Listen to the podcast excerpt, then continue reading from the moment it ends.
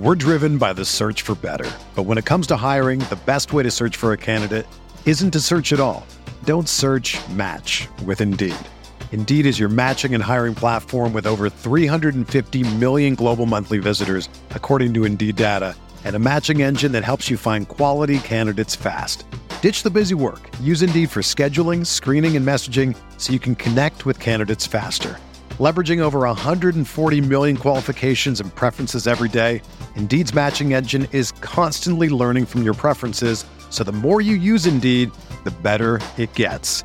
Join more than 3.5 million businesses worldwide that use Indeed to hire great talent fast. And listeners of this show will get a $75 sponsored job credit to get your jobs more visibility at Indeed.com slash BlueWire. Just go to Indeed.com slash BlueWire right now and support our show by saying that you heard about Indeed on this podcast. That's Indeed.com slash BlueWire. Terms and conditions apply. Need to hire? You need Indeed. All right, welcome in. Uh, I am John Kurtz. Typically, you see me with Aaron Lockett. That is not the case today. We have an emergency, emergency K State basketball podcast because after a decade in Manhattan, Bruce Weber is out as the head coach at K State.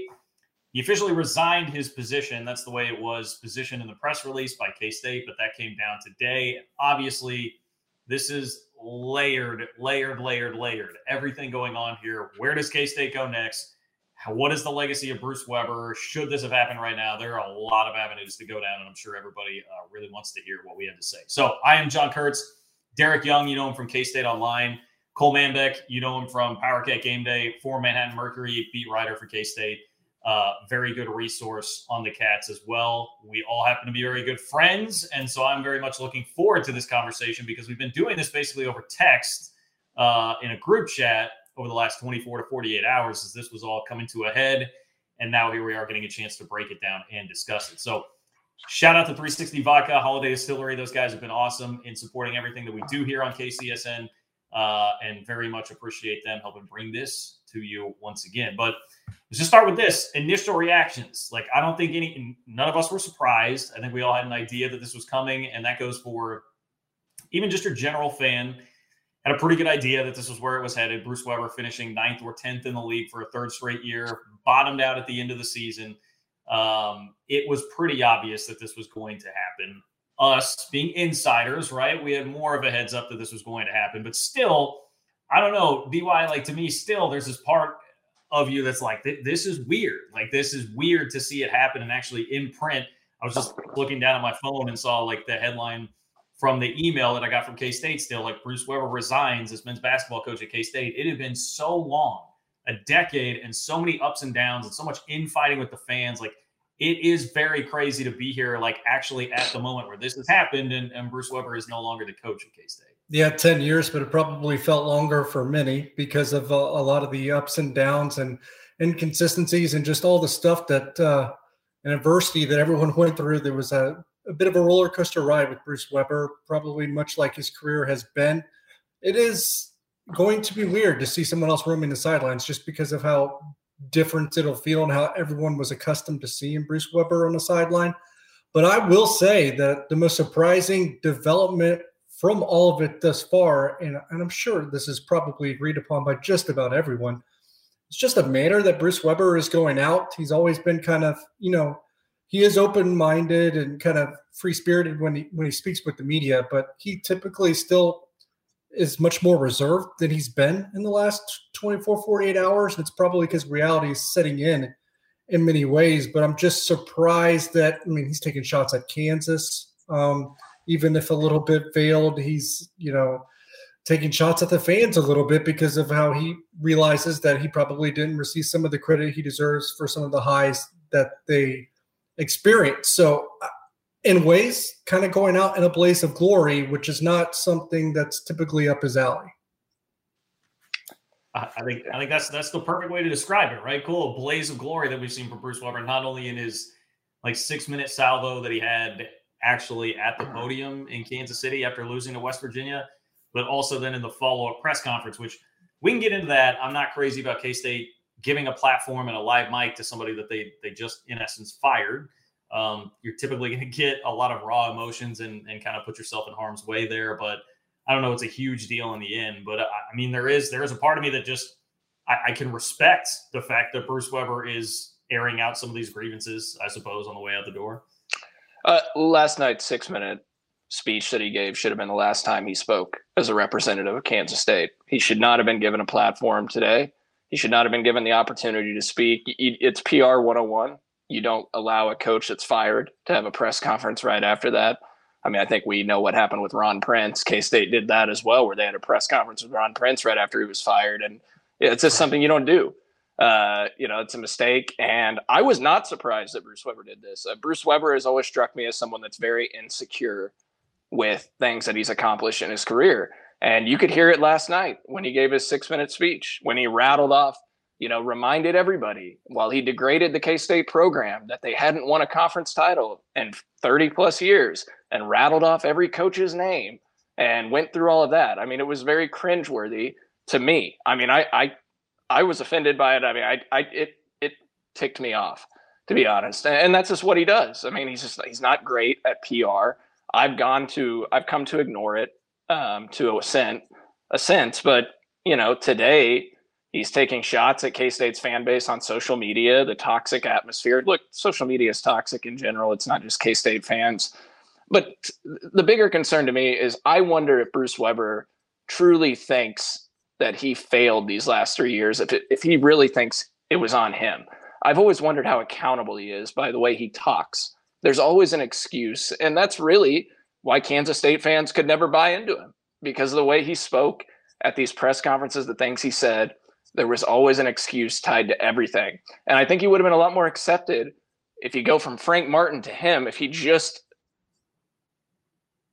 excuse time and talk about how it's oh so sad we just got break etc i think he would have been a more accepted coach here look i'm not saying state fans universally would have accepted him because it, it's quite the contrast from frank martin to him but it just really felt like a fit and you know it's unfortunate. I, I could see why he's a little insecure because k-state fans never truly universally accepted him but uh, it, it's definitely time to move on. And and i think hopefully k-state can get a guy that unifies the whole fan base so they're not split any longer and you know they start coming to games and groves again. Well, I, I, think i may know a guy. Um, but i mean on that hmm. subject look that that is kind of like a, a two-way street. So i hear what you're saying and i i pulled up here uh Kellis Robinett's tweet who was uh, at the press conference for, for bruce where he said this it says bruce weber says the negativity surrounding k-state sports at times is disappointing it got to a point where he didn't want his players on social media. He hopes that changes with a new coach. Challenges fans to fill Bramlage again. There was also a part of that where he said it was the most difficult, it was the only stop in his career where he had to worry about players getting on social media. That's the part that bothers me where it's like, okay, look, you've been at K State since 2012. Um, Twitter was just kind of coming into its its form that it's in now at that point in time people at Illinois, like Illinois fans, hated Bruce. Hated Bruce. Went through kind of the same exact thing that the K State fans did.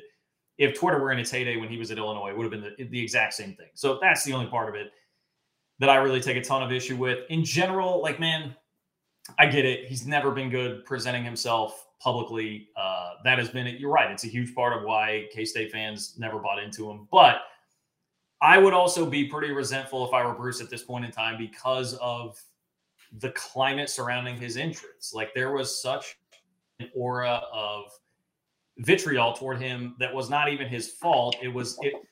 Someone asked me on Twitter, like, "Hey, who did you want hired?" Like, because I admitted I, I hated the Bruce hire when it happened, and someone said, well, "Who did you want hired?" I was like, "Well, it wasn't about the hire. It was about the fact that I hated John Currie, The athletic director, obviously, at the time, for making Frank's situation so untenable that Frank Martin left. And he had so much hatred and anger because there was such an attachment to Frank, the first guy to bring winning basketball to K State in our lifetimes, like those of our generation, the first time we had ever seen it. And this athletic director just came in and basically ran him off because he wanted someone more clean cut, um, didn't like the yelling and screaming, the personality. And so you, you were going to hate basically whoever it was next. And then it was what I think a lot of us consider to be a fairly uninspiring hire at the time and so Bruce, is, since day one, has just had haters, haters, haters, no matter what he's accomplished. I think a lot of us, I certainly didn't enjoy the first Big 12 championship as much as I should have that first year. because I was too busy rooting for my prediction to be right and just rooted in the vitriol that I had for the whole situation. So, in fairness to Bruce, I will say, like, if you dealt with that for a decade, like we think it's exhausting as fans, I'm sure it's incredibly exhausting as a coach to also deal with that. And so now, when the emotions are raw and you do have a microphone in front of you, like I, I, I will cut him some slack in in that respect, at least.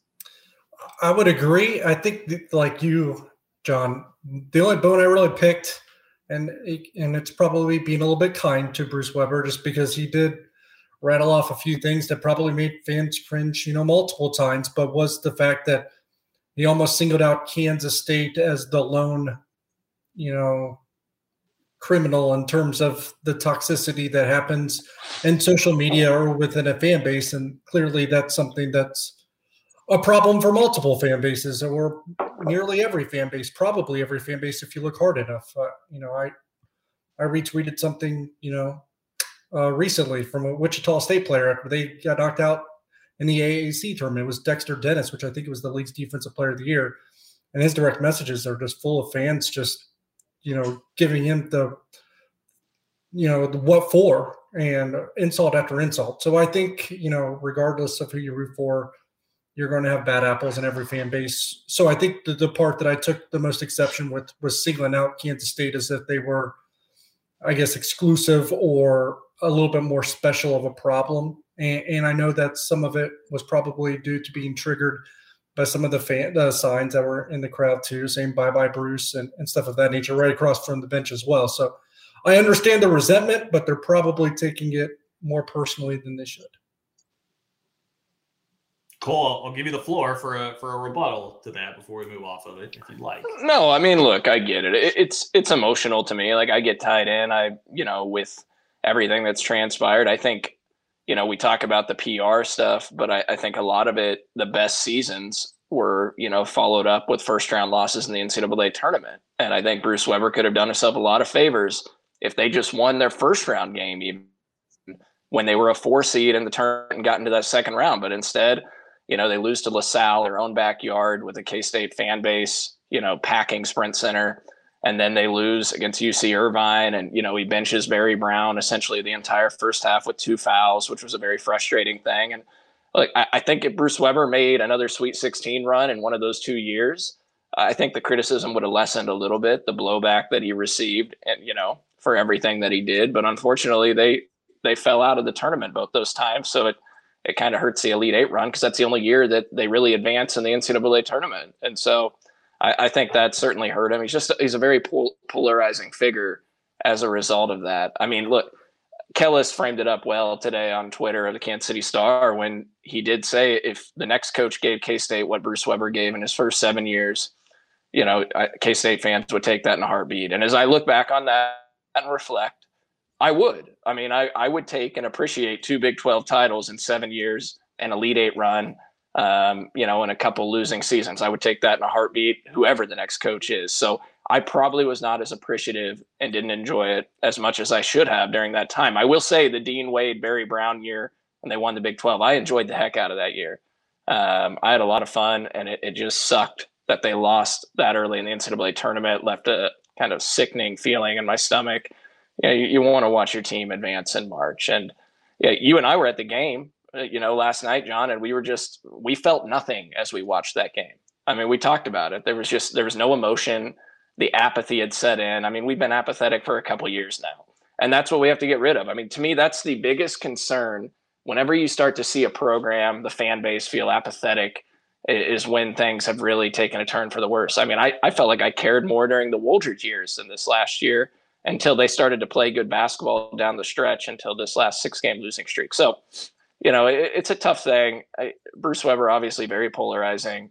Appreciate him for what he did, but you know, certainly did not like the way that he went out today with the the presser and, and talking about, you know, it, it just comes across as insecure and talking down about the K State program. I just wish he'd take his accomplishments and not feel the need to remind everybody all the time about them. I, I think he feels the need to remind everyone because he feels like he didn't get the credit he deserves. And maybe that makes him insecure. I don't know, because some of that I think is understandable. I will say two seasons I think are problematic for Bruce Weber. The year after they won the Big 12 should not have been as much of a downturn as it was. They finished last in the Big 12 and they had the Cartier Diarra basket fiasco. So that that was a problematic season. And then this one, because obviously he needed to respond and, and make up for the past two detrimental seasons, and instead they go six and twelve and miss the NCAA tournament for a third straight year. You know what? Uh, I'll throw something else in, DY. You, you know what didn't help him? You know what didn't help him either is you know Frank Martin goes on a Final Four run at South Carolina, which I know yep. that he hasn't made a tournament since, but you know he goes on a Final Four run, and now look at Brad Underwood, who I know we'll talk about plenty. But Brad Underwood's hugely successful, a K State guy, and K State fans see him, and there, oh. you know, there's just that envy. Like that could be our guy. That's our program builder. He's one of us. So we did have some unfortunate circumstances when it comes to, you know, Frank goes to the Final Four right after Bruce loses in the first round of the tournament, and then you know Brad Underwood's having a ton of success these last two years while Bruce Weber's flailing. And again, to I, I don't look. I mean, I'm pretty neutral on on Bruce Weber at this point in time. I feel like just very level headed. Very much appreciate what he did. Realized that I was an a hole in the beginning uh, to him, and took way too long to come around on that. Realized that I should have appreciated some of that stuff more. Um, but in the end, man, I'll defend Bruce a little bit on this and say you're right, Cole. He was facing the fact that John Currie was the real villain, and Bruce became the easy vessel to like take a lot of the, the vitriol from everybody but also he was the he was like the total antithesis of Frank Martin, right? Like he's not an engaging personality. He's not a brand. He's the complete opposite of that. While still a pretty good basketball coach, he was never going to be that. And so when you're the total contrast of that, the, the previous figure was beloved, you're just going to be up against it. And then, yes, like you mentioned, Brad Underwood. I mean, heck, there's even Lon Kruger and Bob Huggins out there in the Big 12 every year that K State fans look and say, like, these guys coached us up. And Lon Kruger went to a Final Four. Bob Huggins had been to a Final Four since he left K State.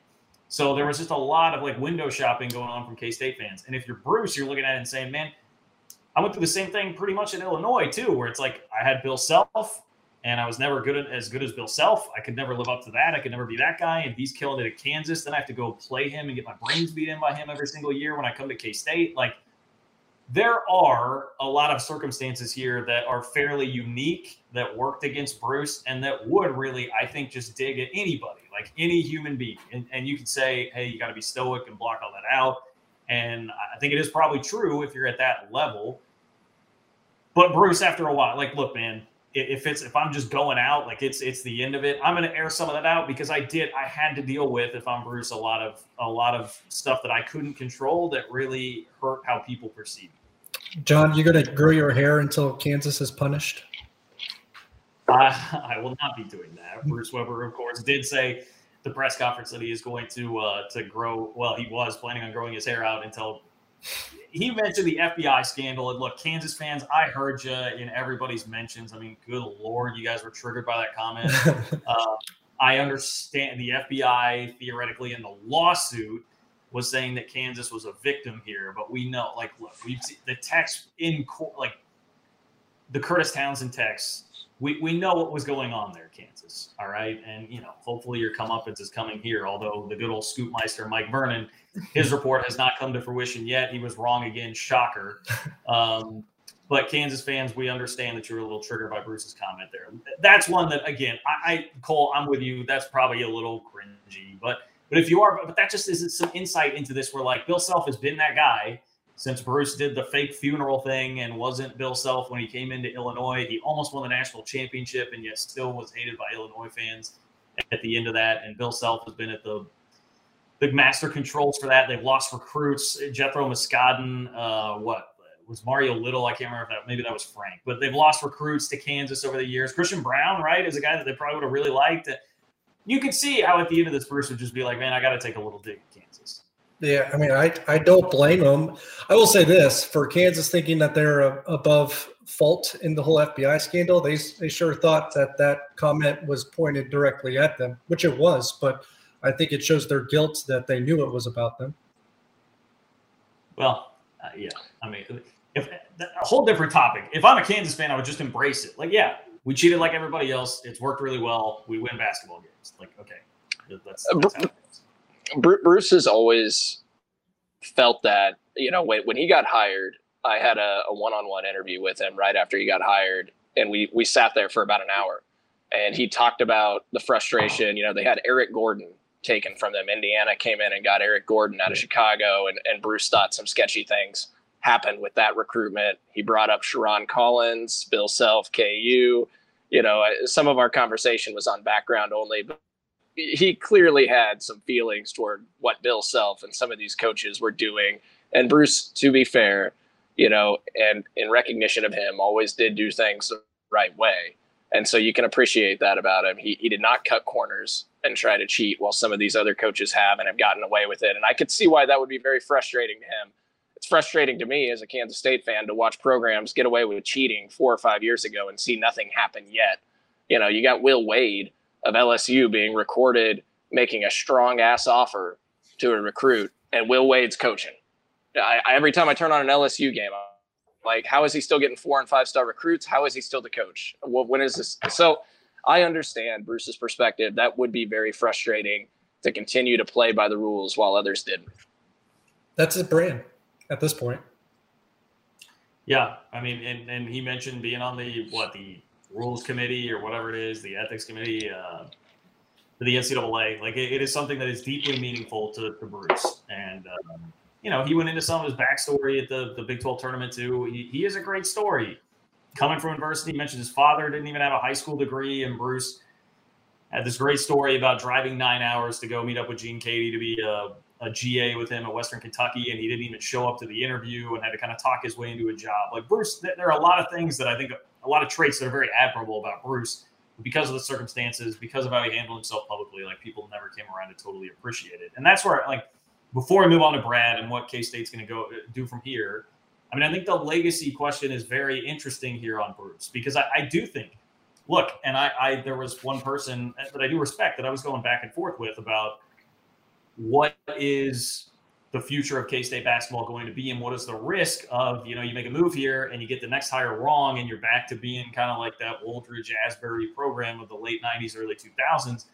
I mean, there is certainly some risk there. There absolutely is, but at the same time, he went through a stretch the last three years that was worse than anything Asbury or Wooldridge did. So, like, you, you have to make a move, and I this is not the same as some of the previous downturns that Bruce had in the program. However, I do think there will, might come a day where five years down the road, if K State does screw up the hire, we'd be looking back like, man, even like that 13 14 Marcus Foster team that made the NCAA tournament, like that, that was actually a pretty fun season. He's dunking all over John Stockton's kid and beating Gonzaga and Wichita. Like, you know, there were still some fun moments that happened even outside of the real high highs. But you may be watching, you know, your YouTube highlights of K State beating Kentucky in a regional semifinal and being like, damn man, that was fun. Like it would be nice to be back there. I, I do think there's a chance that like the legacy of Bruce takes on a different sort of life with most of the fans, especially now that it feels like most fans are, are more like down where I'm at, like kind of dead center on this thing. The majority of people being able to appreciate some of it, look back and realize the guy got treated pretty poorly most of the time,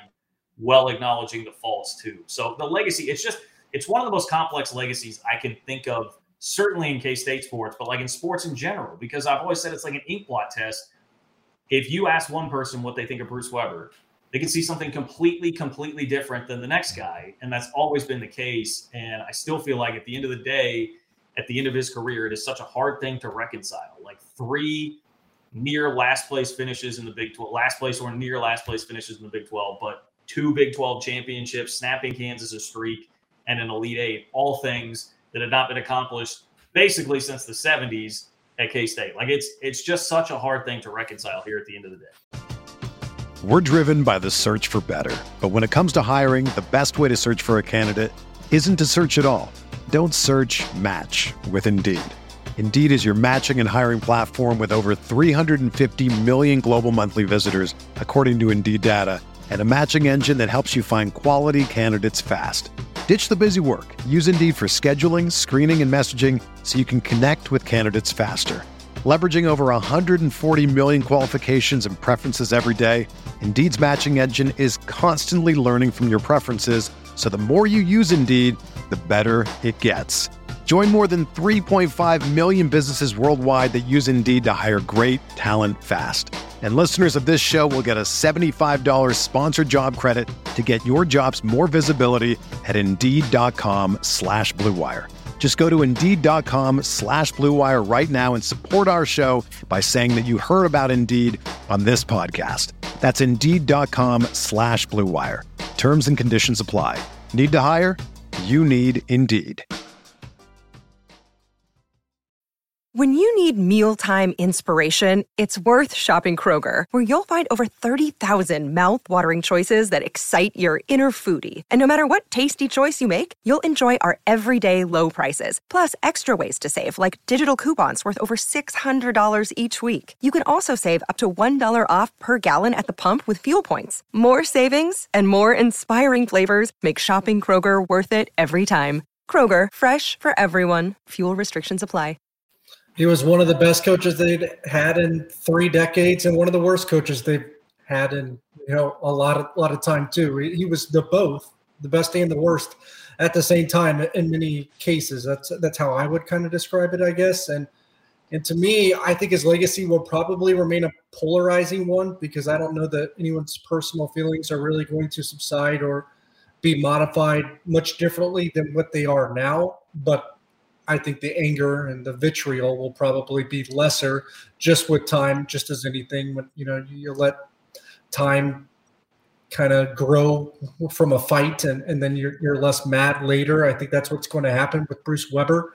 But I will say, at the end of the day, when and I know we talked to Carrington about this, John, but uh, at the end of the day, when he comes back to Bramlage at some point and he, there's teams honored like reunions of some sort he's not going to get booed by any means, and he, there'll be ovations for him. I'm sure, probably stronger than there would be right now. But I think his players will be the ones that receive the much louder ovations than he will, which is probably much different in the Kansas State athletics, uh, you know, ecosphere environment than say Bill Snyder or Frank Martin. That would be reversed. If Frank comes back with his team, some players are going to get loud ovations, but Frank's probably going to get the loudest one. Bill Snyder is probably going to get the loudest one. For Bruce, it's probably going to be flipped. His players are going to get the loudest ovations.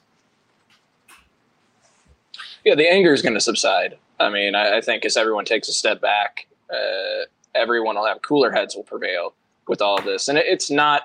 It's not like the Wooldridge Asbury era, and that John and I, growing up as kids watching K State basketball, didn't know what success looked like. Uh, you know, it was year after year of losing never really knew when K State was going to make the NCAA tournament or beat KU in my lifetime. And, you know, that was a decade plus of failure. And now Kansas State has had a lot of success over the last 13 years. Credit to Huggins, Frank Martin, and Bruce Weber and building this program back up and letting K State fans know we can be successful in basketball and letting people like us experience what an energized fan base, what Bramlage Coliseum can truly be when this program is rocking. And so, you know, they, they built it up. They've made it an attractive job. You know, those coaches, Bruce Weber too, they've shown that you can be successful here. You can contend with Kansas. You can win the Big 12.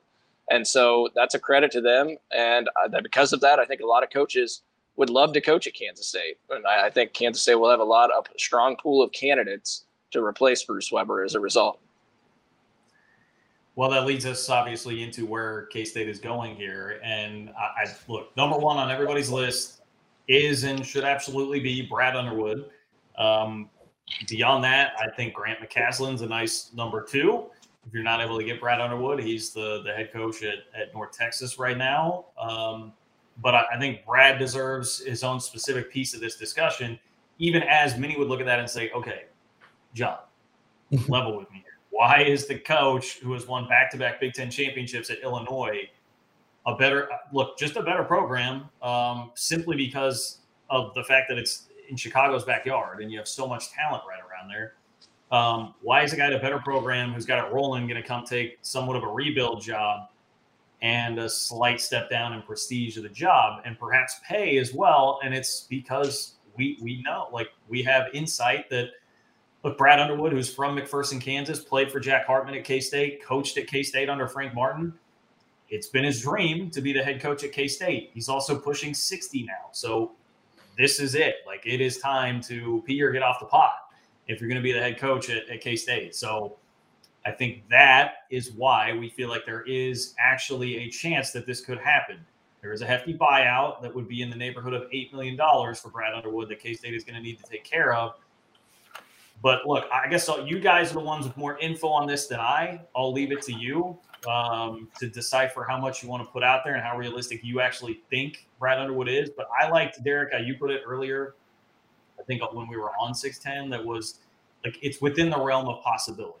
I don't know that anybody here is saying like it's the most likely outcome, but it, it certainly feels like something that right now is within the realm of possibility that K State could go get Brad. I don't think it's the most likely outcome, and I'm not sure that Cole would disagree with me on that. But it's not impossible, and it's probably, you know, it's uh, maybe closer to a roll of the dice than it is impossible, which isn't saying much, obviously. But you know, you take your odds with a coach that good, and that, that because if you're Kansas State, this is only this is the only scenario where a candidate with the prowess and the history and the success and the reputation of Brad Underwood probably becomes available to you. Uh, do you think they're going to take a sitting Illinois coach that's won the Big Ten multiple years in a row? Otherwise, probably not. So this is this is the time you have to strike if you're Kansas State. And I and I think from what I've been able to obtain, I, I think that they realize that. Um, I think there's enough motivation from those that would be providing the money that they can make a you know some kind of stab at Brad Underwood and feel good about what they've proposed. Um, does that mean he's going to take that ball that they give him and run it across the finish line or across the goal line? It doesn't. But if you're Kansas State, you gotta you gotta throw that throw that pass and, and see what see what happens. And I think they're going to do that. I think they've been in the process of doing that. Um, and we're probably still a ways away from knowing what if Brad Underwood's going to catch that and just you know run with it. But I will say that I think we're going to get to a point. We might already be there where they've done enough themselves, Kansas State. I mean, that it's probably going to be at some point in Brad Underwood's court whether or not he wants to take probably this last opportunity to go home and be the head coach at his alma mater. So it, has been a long time. I'll just attest since I've spoken to Brad Underwood directly. I mean, it's back when he was leaving Kansas State. It was the last time I actually spoke to him directly. But I can tell you that I covered the team obviously during the entire Frank Martin era and Brad Underwood while he was here. And I feel like I had a pretty good relationship with Brad. We talked a lot. And I, I did a story one time about how they were rebuilt the program and just turned it around. And I spoke to Brad at length, you know, being a former player coming back you know, watching the fans fill the stands again, be unified and re-energized in Bramlage. I wanted to do a lengthy piece on that. So we did a thorough deep dive. I spoke to Brad at length, and Brad got choked up multiple times talking about how they turned this program around and how much it meant to him. I truly believe that Kansas State is Brad Underwood's dream job, just from conversations I've had with him. And again, things could have changed. It's been 10 years. But I feel very strongly that if Kansas State can come up with the resources and the money to buy Brad Underwood out and give him a competitive salary, a competitive coaching assistant salary, a competitive pool of money for his assistant coaches, that Brad Underwood would take the job and come home to Kansas State. And, you know, look, Illinois is going to fight tooth and nail to keep Brad Underwood. They're tasting success for the first time in a while, consistent success with him. They'll offer probably 5 million plus a year. But to me, it doesn't necessarily come down to money for Brad. I mean, I think give him, you know, I, I don't know, close to four million. I think there's a good chance he takes that. Uh, that's a lot for K State, but if they can drum up the donor support to make this work, I think he would be the next head coach at K State, and he, he's just what they need. And from a revenue perspective, I know basketball is not football in terms of producing dollars, but it's going to completely revitalize the fan base. Season ticket sales will sell out and you'll have Pack Bramlage again, just like when Huggins took over. And so you're going to be looking at a couple million dollars, probably more a year, getting people back in the seats, season ticket sales, donations to help make up a little bit of the sting of what you're going to probably have to pay him and that buyout, hopefully. So uh, I think it's it's a tremendous fit. He's exactly what they need. Gene Taylor could have a statue built for all I care. He can get Brad Underwood, build a build a statue of Gene Taylor because that would be a dream come true. I would still describe it as something where they kind of have to thread the needle, and and I do think Look, to be honest, because we know how a lot of this stuff works, and you guys can correct me if I'm wrong. In terms of a buyout, that's usually mostly generated that that the money, the dollar figures, they're mostly generated by donors in terms of buyouts, and they have to buy out Bruce and they have to buy out Brad Underwood, and I think his buyout increased after it was eight million a year ago. So the new extension kind of made it a little bit more complicated of an endeavor. But just because that is donor centric, I would think not that it's easy. It's not my money, so I, I I'm calling it like it's easy. It's not, but I would think that might be easier to account for than maybe a salary, just because the salary is more out of the operating budget. Um, Cole probably messes around with a lot of this stuff more than I do, so he could probably correct me if I'm wrong on that front. So I would think the biggest hurdle from a financial means might not even be the buyout. It might be more so the operating budget that you have to deal with in terms of Brad's salary and and his assistant pool because he's going to have demands and he knows what it takes to be successful. He's been in Illinois. He's he's used to a certain, you know, dollar figures to spread out and and resources at his disposal, not just in recruiting base, but also resources to really build out a quality staff. And so there's a lot of fronts that Kansas State would have to answer the bell on. Um, and then Brad, at the end of the day, would you know have to decide that I'm ready to leave what I've built here. And let's be honest, he's built something really well there that they haven't had. Guess what? Ironically, since Bruce Weber was their coach. Yeah, well, it's a great point. Illinois absolutely is going to fight tooth and nail and do whatever they can because, yeah, I mean that's a fan base that feels pretty tortured um, over the last 20 years. They went through the same ride that K State fans went with Bruce Weber, where a lot of people felt very unsatisfied by the end, even though there were some high highs. You know, they go through like John Groce. I mean, there have just been some lean, lean years, and they finally, after some early struggles, by the way, with Brad, uh, they finally now seemingly hit it pretty big with him and and have it absolutely rolling. So they are not about to let their coach walk to what they would, I'm sure, view as a, a lesser program without much of a fight. Um, I will just say though, like I know it would be very easy to look at this conversation and just say this is a lot of wishful thinking from all these guys. You know, no one went too deep into it, but this I'll just say these conversations that we're we're having, like we would not be having this Brad Underwood conversation this in depth if it were just us saying, well, look, he's a grad. We hope he comes home. This would be awesome. There's more to it. All right. I mean, I'm not a big J Journo anymore. Cole's not a big J Journo anymore, but Derek is. And you know, we, we've got a, we got a little bit of that. I'm going to quote Jay Z for the second time today. I ain't past the bar, but I know a little bit. Okay, it's not totally out of the realm of possibility here that this could happen. So that there is there is a reason that we are getting this in depth on the conversation right now to add to that, and John and, and both of you can attest to this.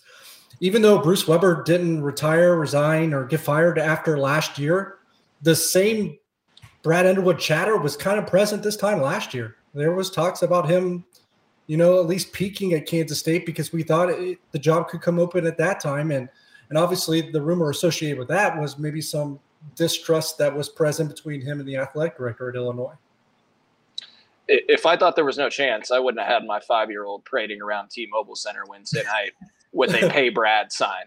All right. I wouldn't I would not have ran to the Hy-Vee by my house, got poster board, made a sign for my five year old with a five dollar bill on it to pay Brad if I didn't think there was a chance. So let's just say that there's some credible information out there that would lead you to believe that this could be done. Yes, I think that, that that's fair, and we can leave it there. There is a, and and I hate the fact that I say like it is going to be a blow if it moves to the next phase of like who are the next candidates, but. I can also say that like it feels fairly encouraging. I think where it's at even beyond Brad, and that starts with McCasland at, at North Texas. I think he is he would have he would be at the top of my list before we got wind of some of this Brad stuff here, I mean, my realistic list that he seemed like the most exciting candidate that was out there. Not a ton of competition. Like what Georgia, Mississippi State might be two of the jobs that you're you're competing with. Missouri, um, Missouri, Missouri potentially. Um, you know, th- these are these are going to be the competitors, but it's not a crazy year. It's not like this past college football coaching carousel where like every major job was open. Um, so I think there are some some candidates. I could certainly talk myself into probably at least two to three other candidates here that have come up pretty regularly. Yeah, Grant McCasland's name's probably going to come up for every job that becomes available. That, like you said, Mississippi State, Georgia, Missouri. I imagine he's going to be a candidate there. You have to hope that his Big 12 pedigree, well, maybe assuming like Brad Underwood's off the table, of course, his Big 12 pedigree leans him towards the Big 12 because Kansas State's going to have interest in him. Like if Brad Underwood was like an impossibility, Grant McCasland's probably my number one target. And to be honest, I think that might be the case for Kansas State too when it comes down to it. Maybe we'll find that out. Maybe we won't. But uh, he is an incredibly attractive candidate in my mind. I'm not sure that there's been a, you know, just no a no doubter number one candidate among the mid majors in terms of head coaches because usually there's like three or four. You're like, oh, I like him, or you know, you can kind of just you know pick one. They're all about the same. I think McCasland's head and shoulders above everyone else, and the fact that he's worked for Scott Drew is attractive. The fact that he's had transfers is attractive that that have had success. The fact that he's you know obviously because he's dealing with the disadvantage being in the mid major but he's had players plucked away, of course, and gone to high majors because they're good enough. One being Umoja Gibson going to Oklahoma and having success.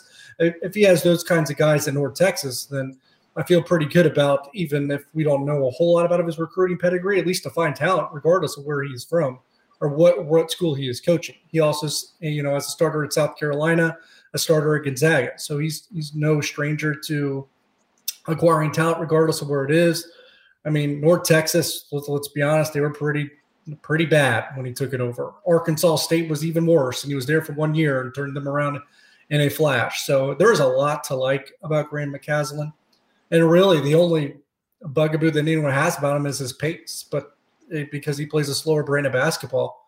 But I can live with that just because he also plays efficient basketball, uses analytics. He, he, he invokes KenPom a lot. So his teams have all shot 37% from three or better the last three seasons. So he, if you're going to play that kind of basketball, then you better be efficient, and his teams are. I mean, before we knew about the Brad stuff over the last couple weeks, McCasland, I think we universally jumped on as wanted him to be the number one guy. You know, and all of us text obviously.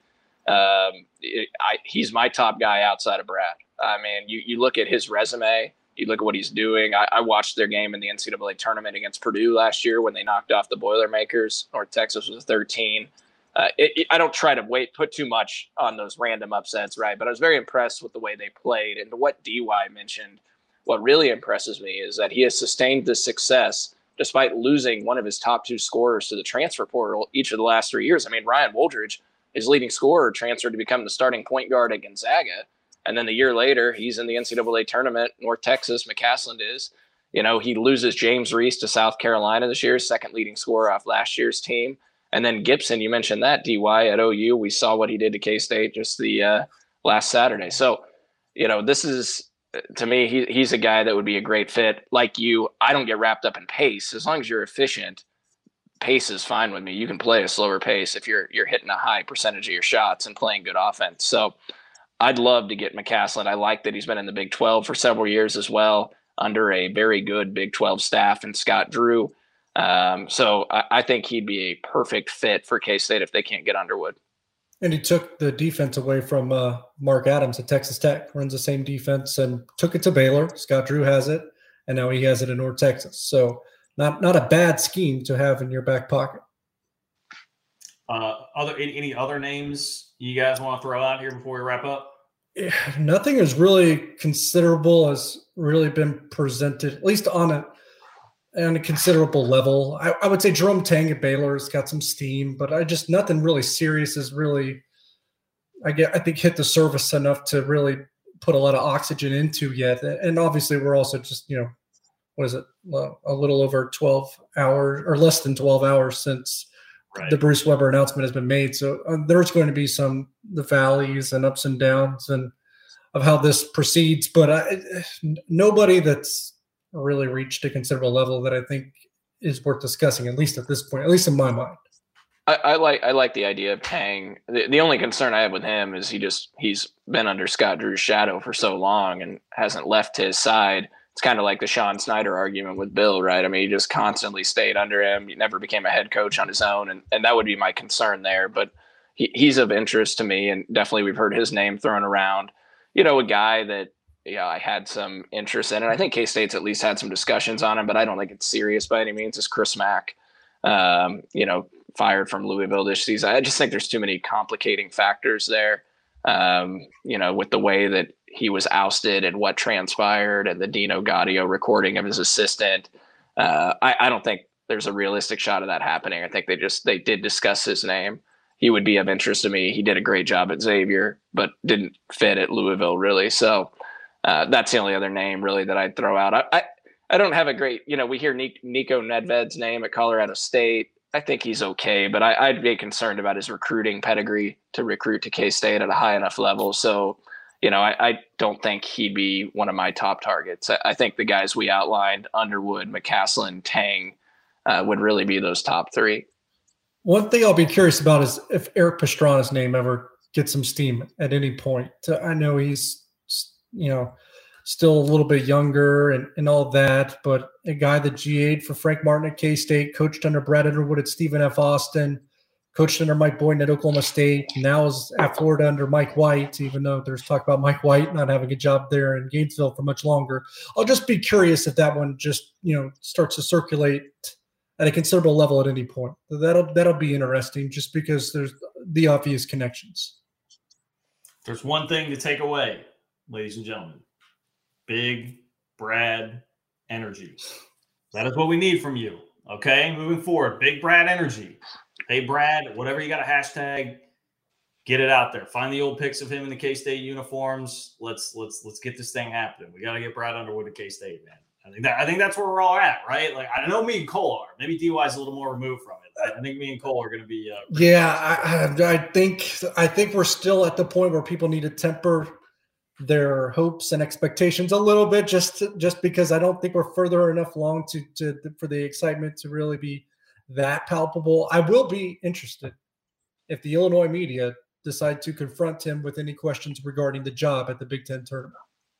Well, because it feels like Illinois fans certainly that we're seeing like do, do not take this very seriously at all yeah. right now. So yes, I, I am very curious how the Illinois media thinks of this right now. Oh, we we saw it, John, on the uh, the picture you put out of Brody last night at the game. I mean, Illinois fans were making a mockery of it. Uh, they they just think it's laughable that Brad Underwood would come to Kansas State. I don't know if they understand the allure of home necessarily, but we've experienced it here at Kansas State with Bob Huggins when he left at the age of 54. And he he kind of looked at that as his last opportunity to go home. Brad Underwood's 58. This is, you know, home is where the heart is. Brad, come home. I will say one thing that you, you made me think, John, is uh, after Illinois got rid of Bruce Weber, I think they hired John Groce, and it really, really went downhill at that point. So let's let's not do that. Yeah. Yeah, no, no, no, God, no, no John Groce. Don't let that guy anywhere near uh, this program. uh, all right, it's gonna wrap it up. Obviously, a lot of emotions flying for everybody right now. It's uh, it's been a pretty crazy day, but uh, we appreciate uh, those of you who hung with us here for the little uh, the emergency pod with Bruce Weber out at K State. Uh, hit me up on Twitter at JL Kurtz. You can obviously follow uh, Cole Manbeck, the Young Rivals, uh, on Twitter as well if you want to follow these two. Thanks to 360 Vodka and Holladay Distillery for everything they do to support the pod. And talk to you guys soon.